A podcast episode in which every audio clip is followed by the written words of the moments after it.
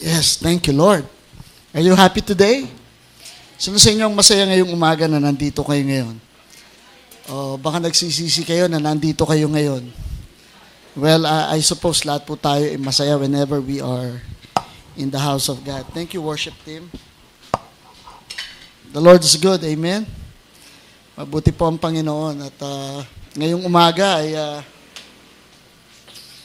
uh, sama-sama po tayo sa sa pagsamba at uh, pagpapasalamat sa Panginoon.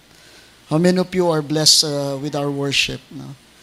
Uh, lapat na lapat sa puso ba ninyo yung mga inawit natin ngayong umaga? Ano, pwede ba nating palakpakan si Lord? Uh, yung uh, yung palakpak na, kasi yung palakpak nyo para sa kandidato lang yan. Yung palakpak kay Lord. Uh, yun, oo.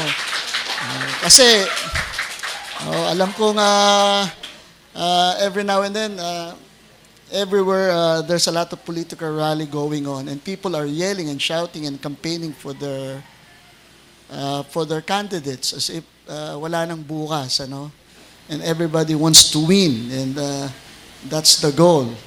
Pero kay Lord wala hong pagkatalo. Oh, may nagtanong sa akin, Pastor, uh, sino ang mananalo? Sabi ko, lahat tayo talo pag hindi tayo nagbago at nagsika para sa ating sarili at iasa natin yung sarili natin sa mga tao. Well, don't get me wrong. I, I love all the candidates. All of them has potentials. But we do not rally with one person. And don't forget, we're Christians. We are the ambassadors of Christ. Amen? But I want to, to deal with the common sentiments of the people nowadays. Yung uh, common na nadarama ng mga tao sa panahon natin ngayon. And uh, I want to I want to start this message with prayer. Why, why don't we close our eyes and let us pray to God?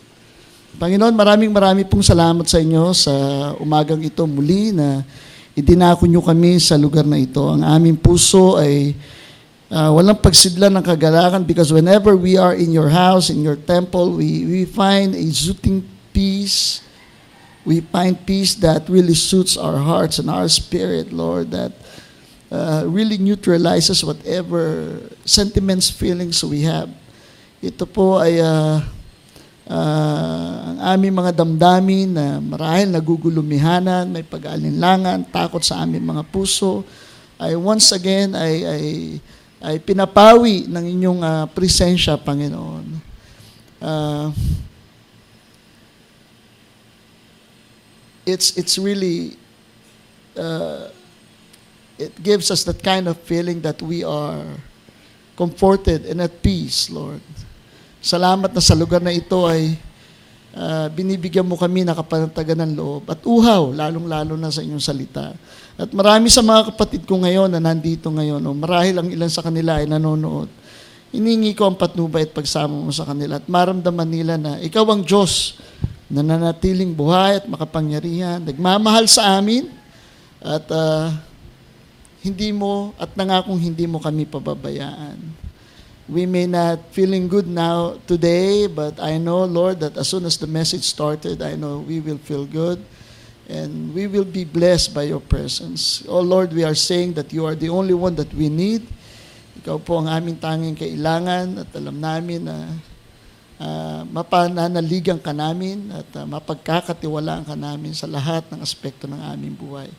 At patawarin nyo kami, Lord, sapagkat minsan kinukulang kami ng pananalig sa inyo at uh, nadadala kami ng aming nararamdaman, ngunit nais namin magtiwala muli sa inyo minsan pa sa umagang ito na meron kang gagawin sa buhay ng bawat isa. At sa lugar na ito ay sinasaway ko, Panginoon, ang anumang espiritu na hindi po nag-uugnay sa iyo patungo sa amin, Panginoon. Sa pangalan ni Jesus, and I command the four corners of this church, that you make safeguard by your angels. And I'm commanding any kind of sickness, anxiety, depression to go out in Jesus' name. In Jesus' name, At sa pangalan ng Panginoong Isus ay hiningi ko ang patuloy na pagdaloy na kasaganahan ng iyong biyaya at yung presensya at lukuban mo ang lugar na ito, Panginoon, ng iyong presensya, Panginoon. Tinataas namin ang walang ibang pangalan, kundi ang pangalan lamang ng Panginoong Isus. Ito po ang aming panalangin. Lahat po tayo ay magsabi ng malakas na Amen. Amen. Amen. Thank you, Lord. You know, every day we have to encourage ourselves to cope up with so many things that are happening around. Ano? Araw-araw, kailangan nating uh, i-encourage ang ating mga sarili. Though the, the surroundings seemingly doesn't favor us, pero kailangan nating uh, uh, kausapin ang ating sarili at sabihin natin ang Diyos ay mabuti, ang Diyos ay tapat, lagi siyang nandyan.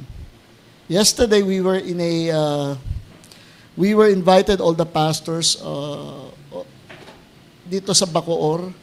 There's a, a two organizations going on that is very actively involved in the municipal hall. Just in case hindi nyo alam, yung CBMA, uh, ibig sabihin po nun ay City of Bacoor Ministry Associations. And there were around 150 members, pastors, churches that are members of that uh, organization. Another one was BCTO, Bacoor City Transformation Office. At yan po ay uh, yan po ay uh, sa panahon pa ni Mayor Strike Revilla. At nakakatuwa sapagkat ang mga pastor ay binigyan ng sarili nilang opisina sa third floor ng uh, municipal hall. At uh, nakakatuwa at, at yung grupong yan ay laging tinatawag sa panahon ng uh, na mga panahon kagaya ng ganito na maraming politiko ang kumakandidato sa mga lokal. And they, all of the councilors, District 1, District 2, were given the chance to talk about their platform. Kaya lang at the end of the, the campaigning ay uh, kasi may tumatakbong isang pastor dito sa, sa Bacoor. At uh, at syempre, ang, ang magkakalabang politiko ay meron silang pinapaboran na kanilang mga uh, political party. And uh, the pastors nowadays were, were pressured to run for political office simply because they are seeing napipilitan sila o napipressure silang tumakbo sapagkat nakikita nila na they're looking after the welfare of the people, yung kapakanan ng tao. And that's that's their personal dealing with God. Okay? And uh, that's the feeling of uh, uh, sentiments nila, sentimiento nila ng papabuti. And I'm not saying that's right, I'm not saying that's wrong, I'm simply saying that's the personal conviction with God. But there's nothing wrong if any one of us, katulad din ng ibang politiko, ay mahangarin maglingkod sa Panginoon. And the, the message, the title of the message today is, is uh, Angry with God. Uh, medyo patanong siya, no? Okay, angry with God. Okay, uh, this is the most common sentiments of people nowadays. They are feeling uh, hateful against God because of what's happening. If you are updated with the current events, sabi ko sa asawa ko, maalam mo, pag ikaw ay nagpastor, one of your major responsibilities, the pulpit ministry. And pulpit is a very lonely place. No, sapagkat The pulpit signifies the authority of the scriptures, bringing by people who are called by God. Are you listening? So whenever I see pulpit, I see it very sacred. For example, if you go to Korea, all of the churches in Korea, pangbihira, pulpito pa lang. Pulpito pa lang. Tatalunin na ang pulpito ng ating Congress Hall. Sapagkat fiberglass, glass.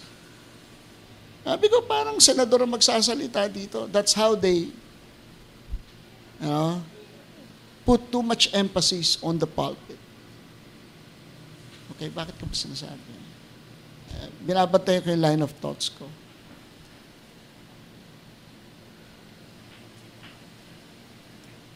I, sabi ko sa, sa wife ko, if, if you are a pastor, you are called by God, then you are not only very much aware of the the Bible, hindi ka lang nag-aaral sa Bible, but you are also aware about the current events of what's happening around. You must be oriented with history, geography, biography.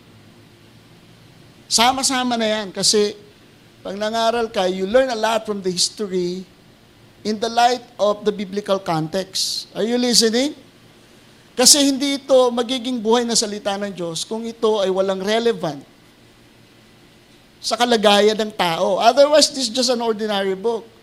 But the Bible is full of history. It speaks about long before the man was created, there's already a story behind.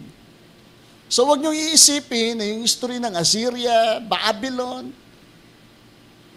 is an old story. And some other religions are very proud of their churches and they were saying this is the first cathedral. I remember Sharon and Gabby when nung sila ikakasal sa San Augustine Church, gusto nila daw kasi yun ang matandang church. At nagpa at dinumog na maraming tao and would you believe they spent like 100 million pesos in 19 kung gaano kalaking pera yan para ikasal. Hindi na kontento, nagpakasal pa sa Baguio. Okay. I, I'm just simply stating a reality here. Ah. Pero alam naman natin na nangyari. Di ba? Kaya sa awit ni Gary Granada, alam niyo yung awit niya? Mabuti pa ang lapis, sinusulatan ng papel. Mabuti pa si Gabi Concepcion, laging ikinakasal. Di ba? Uh, it's not more of the churches, it's more of the substance of the significance of the feeling.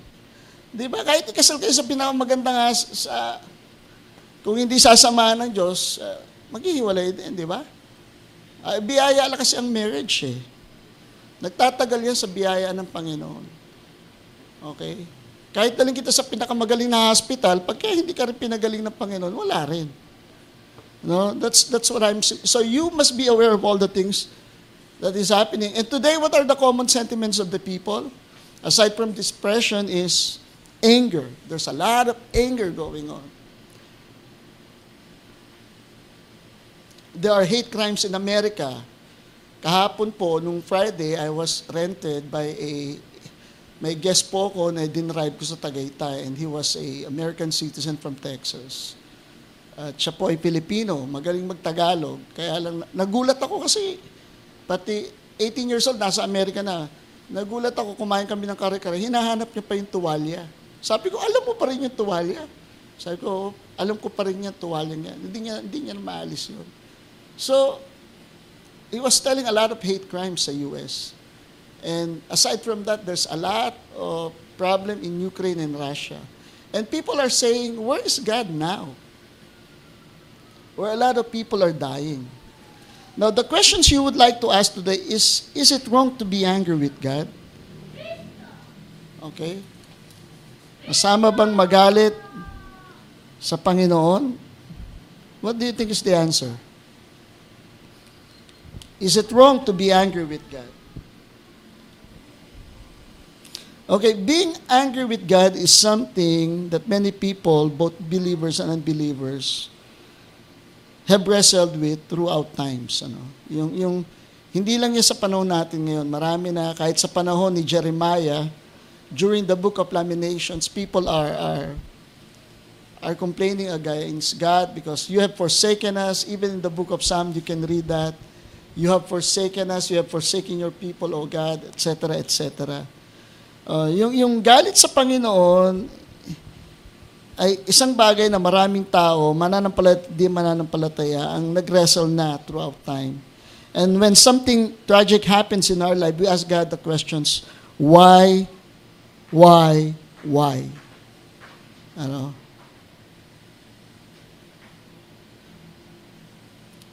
At talaga naman mararamdaman mo even sa mga pictures that was being sent in Facebook, yung huling yakap nila sa mga asawa nila, sa mga Ukrainian people. Kasi hindi din nila alam kung makikita pa uli sila, umalis ang asawa, iniwan na para makipaglaban. At maraming na uli lang pamilya. And when project happens in our lives, eh, we, we usually ask these questions, why? Because that is the natural response as a people. Yun ang ating natural na pagtanong. And what we're really asking Him though is not so much why God, but why me God? No? yung pagtanong na yan ay hindi, although it's a natural response, is hindi talaga bakit Diyos, kundi bakit ako, Panginoon. And this response indicates two flaws in our thinking. Itong, itong pagtanong na ito ay, ay naghahayag ng dalawang kamalian sa ating kaisipan. First, as believers, tayo bilang mga mananampalataya, we operate under the impression that life should be easy. Tayo bilang mananampalataya, we always think that life should be easy.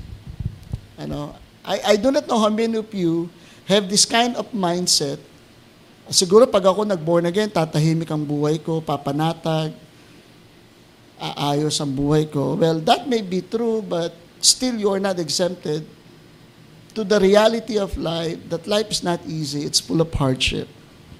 Are you listening? And that God should prevent tragedy from happening to us. Na ang Panginoon ay iiwas niya tayo sa mga trahedya na pwedeng mangyari sa ating buhay. And when He does not, kapag hindi niya ginawa ito, we get angry with Him. Nagagalit tayo sa Panginoon. Now, there's a lot of Bible characters we can read in the Bible that when Jesus called them, like, like Abraham, Abraham became a leadership pattern when God wants to to to lead his people, he called people, and he called Abraham to lead the people. And yet, back and forth, nakaranas siya ng maraming problema. And at times, he was tempted to, to, to do a lie. No? Siya po ay, ay magsinungaling. But the Bible recorded him as a man of faith. He is the father of faith. Okay? And second, when we do not understand the extended the extent of God's sovereignty. Kapag hindi natin, when we say sovereignty, that is the supreme power and supreme authority. Ano? Kapag hindi natin naisip o naisip natin yung, yung kapangyarihan ng Panginoon, we lose confidence in His ability to control circumstances. Nakakalimutan natin na meron siyang kakayahanan, kapangyarihan at abilidad na ikontrol ang anumang nangyayari sa ating kapaligiran at mga tao and the way they affect us. Then we get angry with God because He seems to have lost control of the universe. Sapagkat nakikita natin na ang Panginoon ay para bang walang control sa nangyayari sa mundo, to, mundong ito. And especially control of our lives sa ating mga buhay. And when we lose faith in God's sovereignty, kapag tayo po ay nawawala ng paniniwala at pananalig sa kapangyarihan ng Diyos sa buhay natin, This is because of our human flesh is grappling with our own frustrations and our lack of control over events. Ito po ay sa kadahilanan na wala rin tayong control sa nangyayari sa ating paligid. At walang ginagawa ang Diyos seemingly sa buhay ng bawat isa sa atin. Did you have a assessment of your life three months prior this Sunday, nagkaroon na ba kayo ng assessment? Probably of what's, what's happening to your life last year. Was God faithful last year? Tapat ba ang Diyos? Sa nakaraang taon? Sa nakaraang linggo? When good things happen, we all too often attribute it to our own achievements and success. Kapag may mga mabubuting bagay nangyayari sa atin, ina-attribute natin to dahil magaling tayo, matalino tayo, madiskarte tayo. But when bad things happen, kapag nangyari ang hindi magaganda, however, we are quick to blame God and we get angry with Him for not preventing it. Madali nating sinisisi ito sa Diyos. Sinisisi natin na hindi niya tayo iniwas dito, which indicates the first flaw in our thinking that we deserve to be immune to a lot of unpleasant circumstances. What makes you think that one day, hindi gagarahin ang Pilipinas at gagarahin lamang ang Ukraine? May God forbid, everything is possible nowadays. Are you listening? Everything is possible to happen nowadays. The world we live in now is scary. Tragedies bring home the awful truth yung trahedya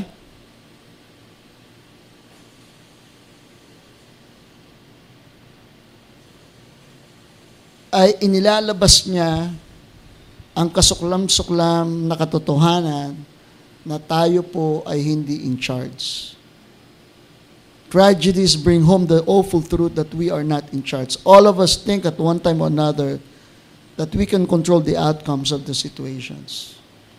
If you have like a leader like Vladimir Putin, whose only sole interest is to protect his power, that's scary. He is a man of power and in, can influence wrong or bad circumstances.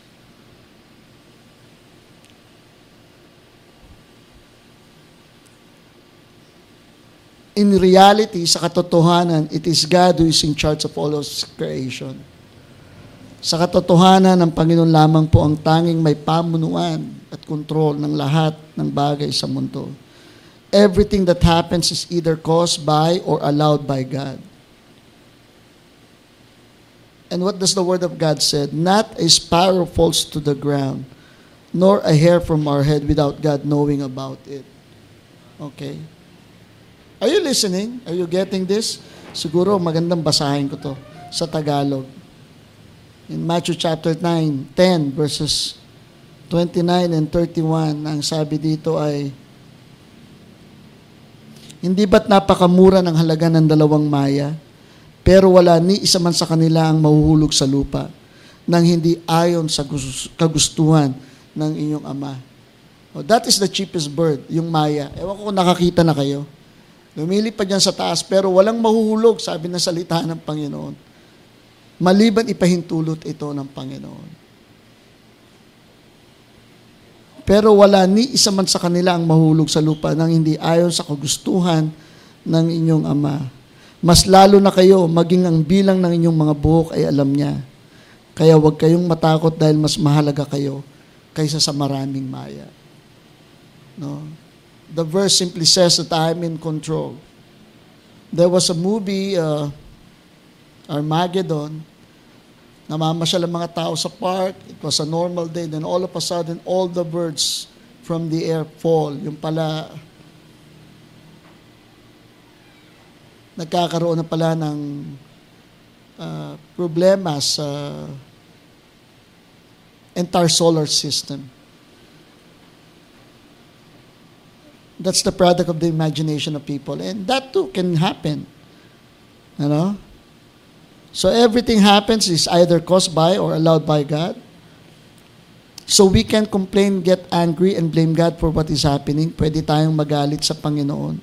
At tayo ay mag-complain at sisihin siya sa lahat ng nangyayari. Yet if we will trust Him and yield for bitterness, and pain to Him, acknowledging the prideful sin of trying to force our own will over His, Ngunit, kung tayo ay magtitiwala sa Kanya, at isusuko natin ang lahat ng pait at sakit sa ating mga puso, at kikilalanin natin yung prideful sin of trying na ipipilit natin ang sarili nating kalooban over His, at magtitiwala tayo, then He, He can and will grant us peace and strength to get us through to any difficult situation. Alam nyo nangyari sa Ukraine? Many of them left the country. At nakakatuwa, Germany offered help.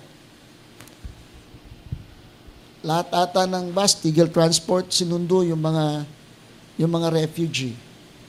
Ang open nagbukas, 100,000 Ukrainian people, they welcome it. Canada open it. Ito nakakatuwa.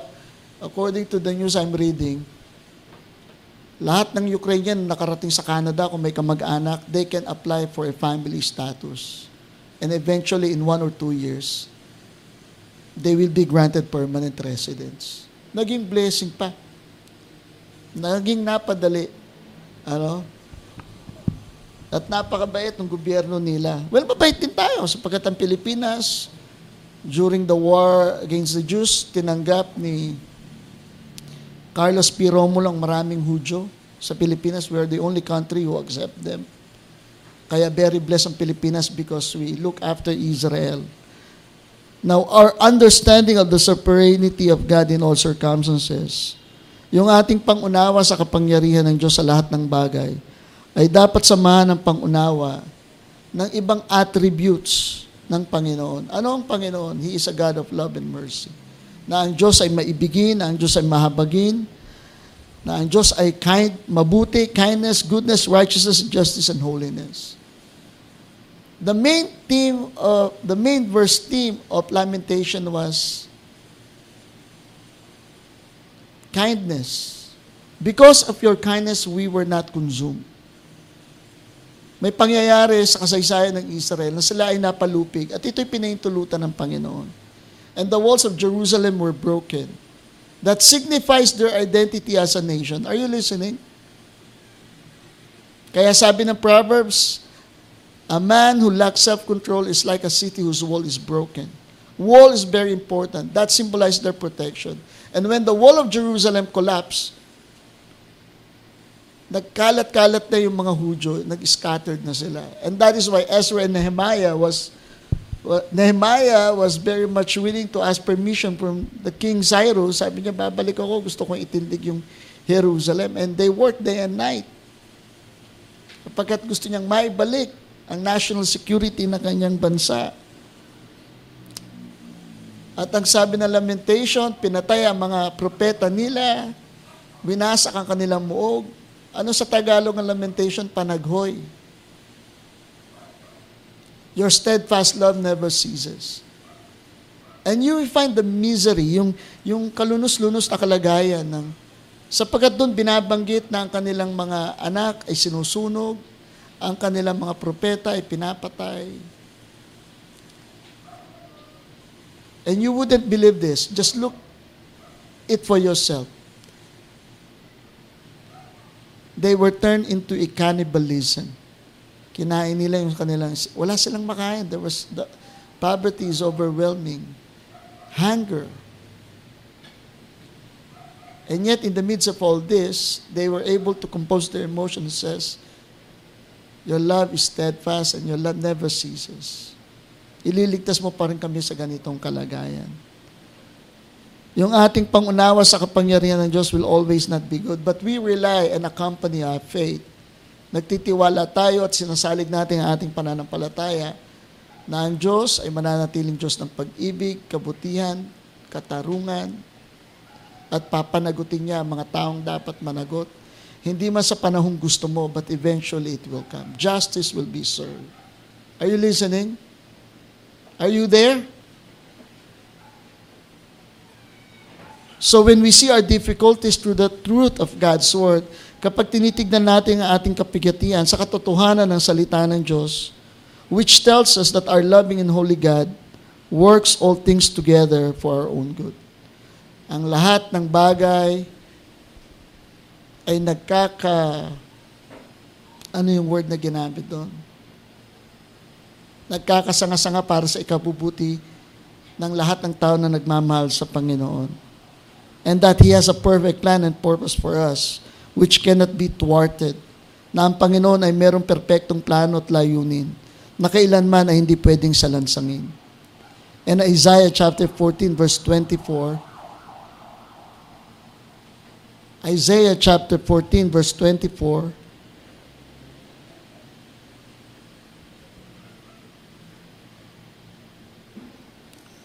Okay.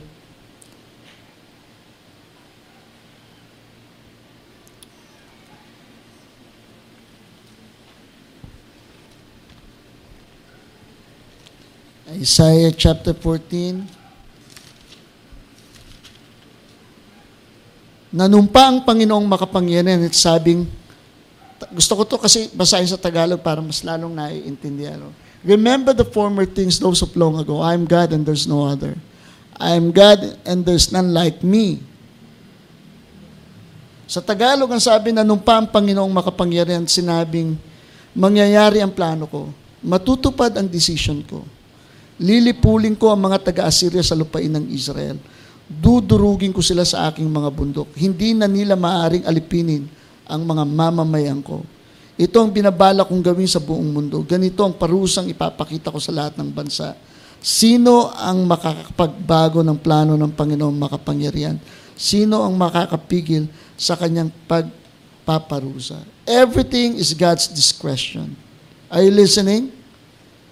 we begin to see our problems in a different light. Tinitignan natin ang problema natin sa kakaibang kaliwanagan. We also know from the scripture that this life will never be one of continual joy and happiness. Alam natin mula sa salita ng Panginoon ang buhay na meron tayo ngayon ay hindi patuloy na magpapatuloy sa kaligayahan at kagalakan. Ang sabi ni Job sa kanyang aklat na kanyang sinulat and and Job reminds us that man is born to trouble na ang tao ay pinanganak na may kapigatian. And where can we find that, Pastor? Let's look at Job chapter 5, verse 7. Okay, nais ko Job Psalms. Okay. Babasahin ko ito sa aklat ng Job para lalo sa Tagalog para mas maintindihan. Job chapter 5 that man is born to trouble. Ang sabi sa Tagalog ay kung paanong alipato'y lumilipad pa itaas mula sa apoy, gayon din ang tao. Siya ang magdadala ng kahirapan at kaguluhan sa sarili niya. And that life is short and full of trouble. Na ang buhay ay maiksi at ito ay puno ng kapighatian. Job 14 verse 1. Ito ang sinasabi. And again, I will read it in Tagalog.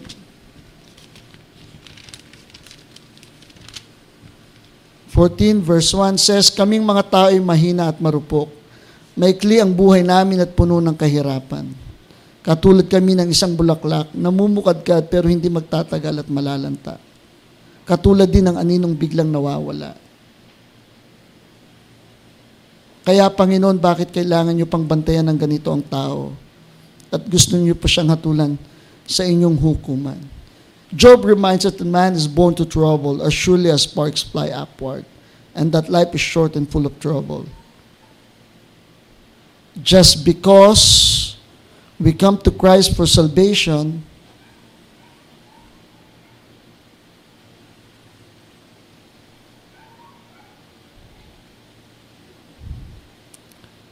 hindi dahil sa lumapit tayo sa Panginoon para sa kaligtasan, sa kasalanan na ibig sabihin to meron tayong garantiya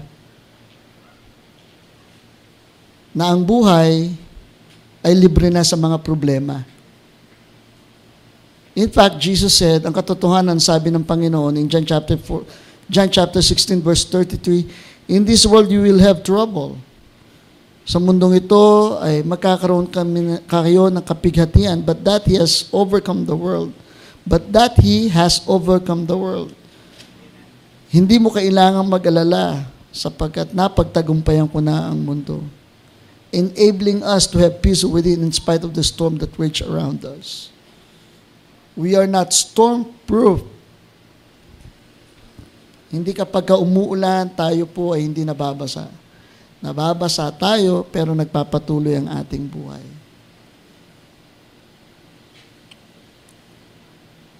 In John chapter 14, verse 27, ang sabi ng salita ng Panginoon,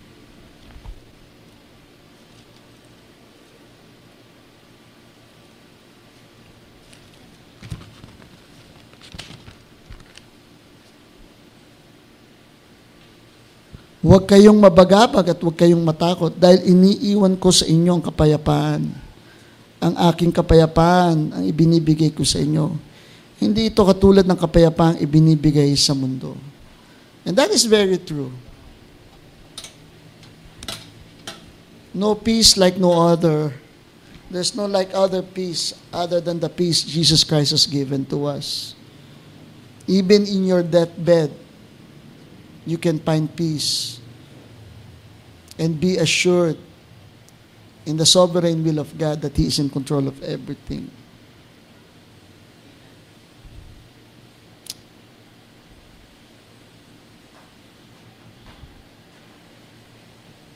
So one thing is certain, isa lamang po ang nakat, nakatitiyak. Inappropriate anger is sin. Ang hindi nararapat na pagkagalit ay kasalanan. Ephesians chapter 4 verses 26 and 27 says, ano itong ibig mo sabihin dito, Pastor? Dito sa Epeso,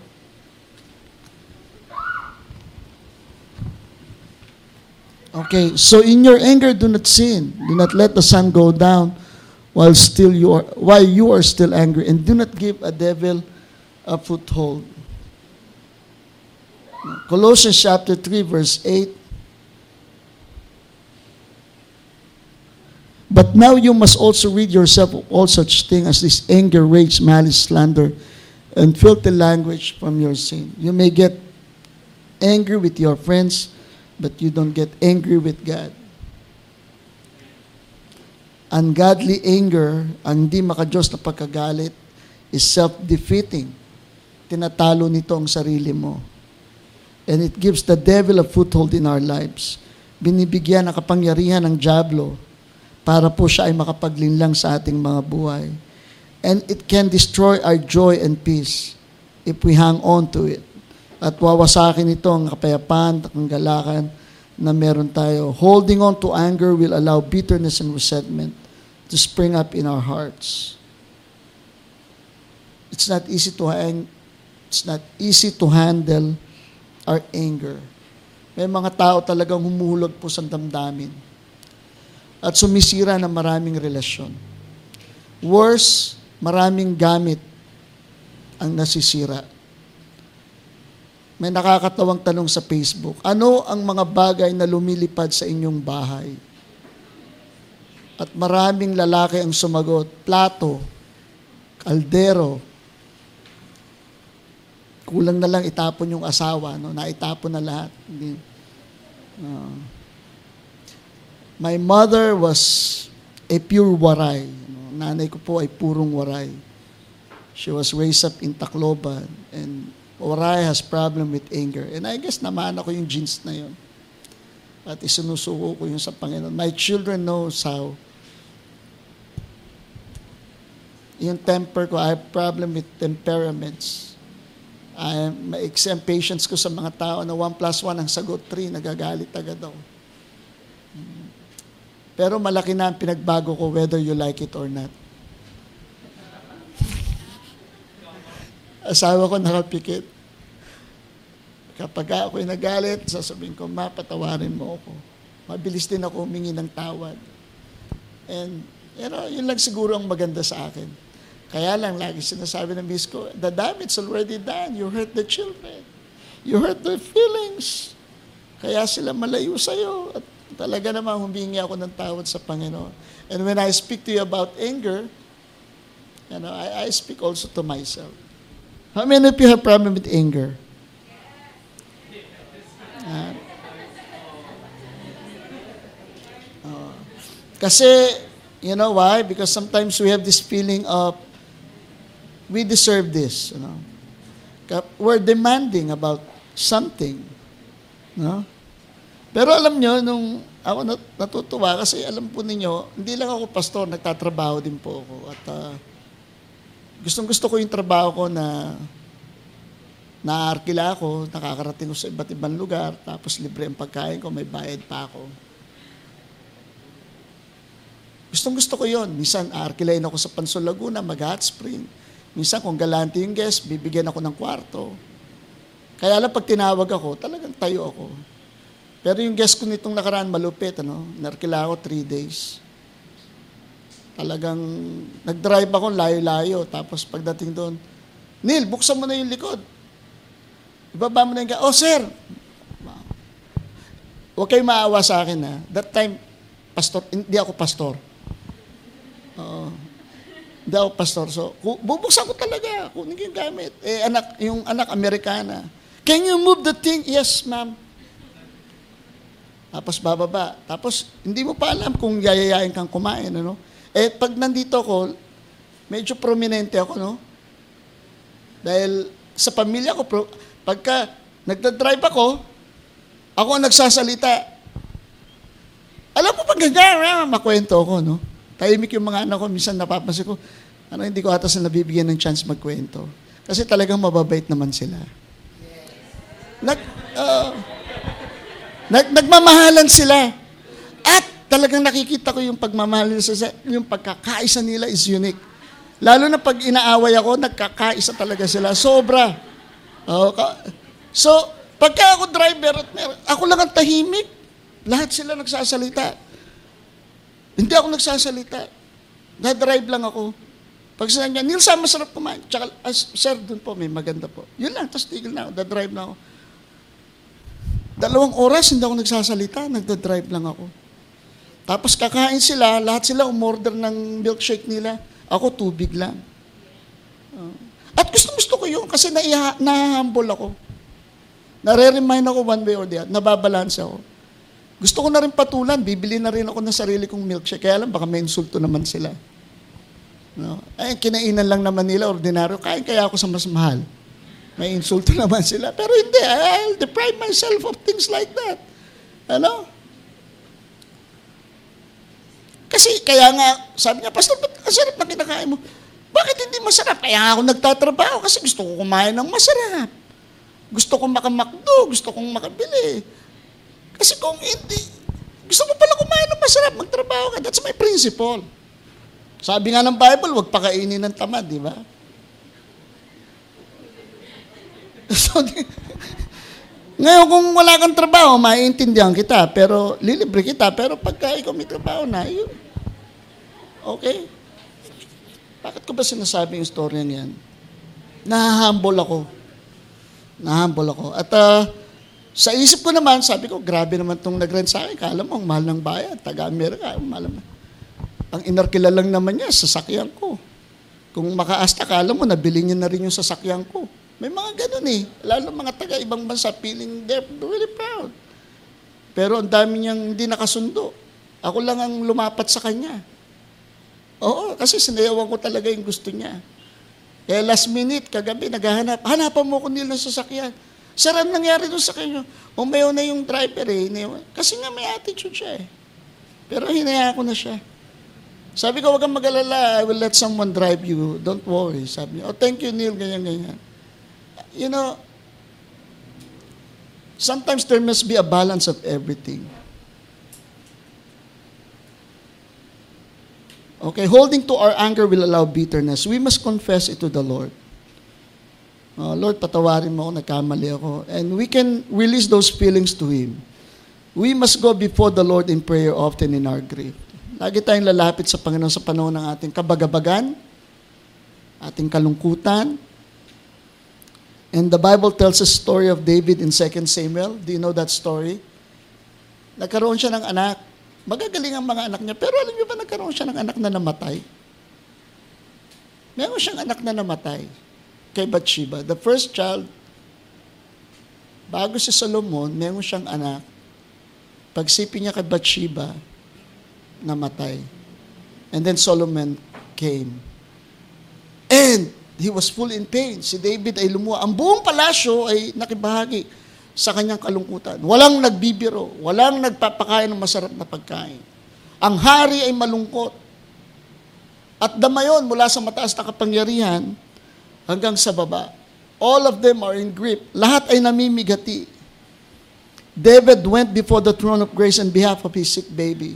Lumapit siya sa Panginoon. Hiningi niya ang kaligtasan ng buhay ng kanyang anak. Siya'y nag-fasting, siya'y nag-ayuno. He weeps, siya'y namigati at lumuat na nangis. And he was praying to God for him to survive. Naalala ko nung time na nakainom ng lahiya si Sam. Kala ko mamamatay yung bata. Iniyak ko yan sa Panginoon. Dinala ko sa Las Piñas sa hospital. Itinuro kami sa PGH kasi mayroon palang espesyalista sa mga nalalason. Hindi namin siya mapainom ng gatas kasi yung gatas ay ay lalong magpala, pagpapalala ng lason. Kaya yung bata, uhaw na uhaw. Itinatago namin yung gatas. At nasa PG at si Kinunpay, ang sabi ng doktor, ano, bubuksan nila yung lalam. Nako, sabi ko. Eh, Sunday noon, sabi ko sa asawa ko, I have to fulfill my duty. Ano pa, uwi ka? Uwi ako, magpipreach ako. I will still the normal routine. I don't care. Kasi alam ko, God is in control. Iniwan ko si Sister Tess sa PGH kasama ng kanyang best friend, best friend namin, Sister Janet at the time. Nag-preach ako dito. Sabi nung isang bisitang Amerikano, I know what you're going through, Pastor Neil. I'll do the preaching. No, I'll do the preaching, sabi ko.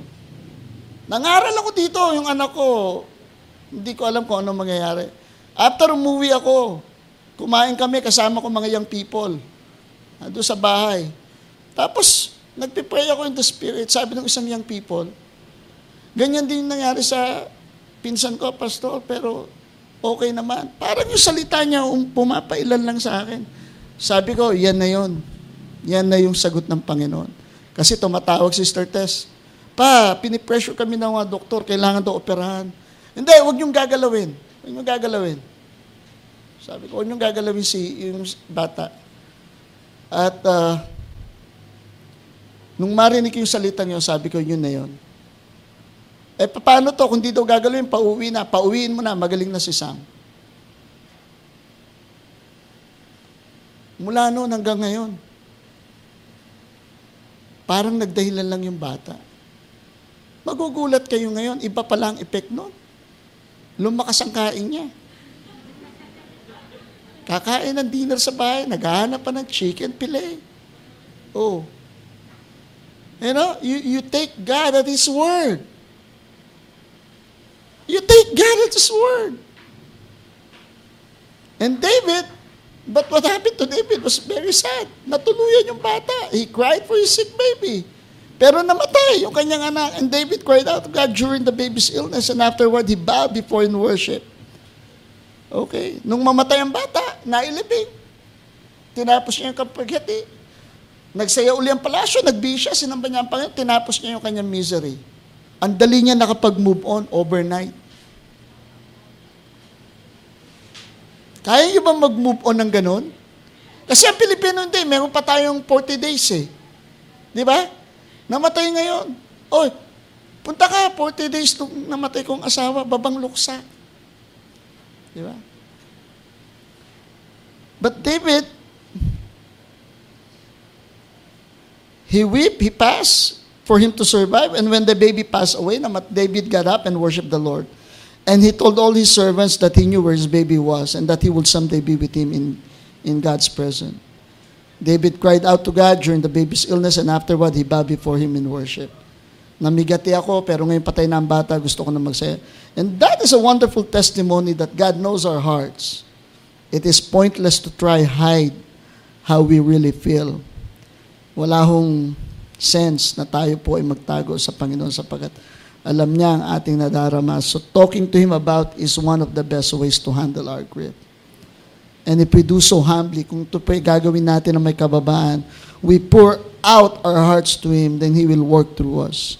And in the process, will make us more like Him. Bottom line is, can we trust God with all things?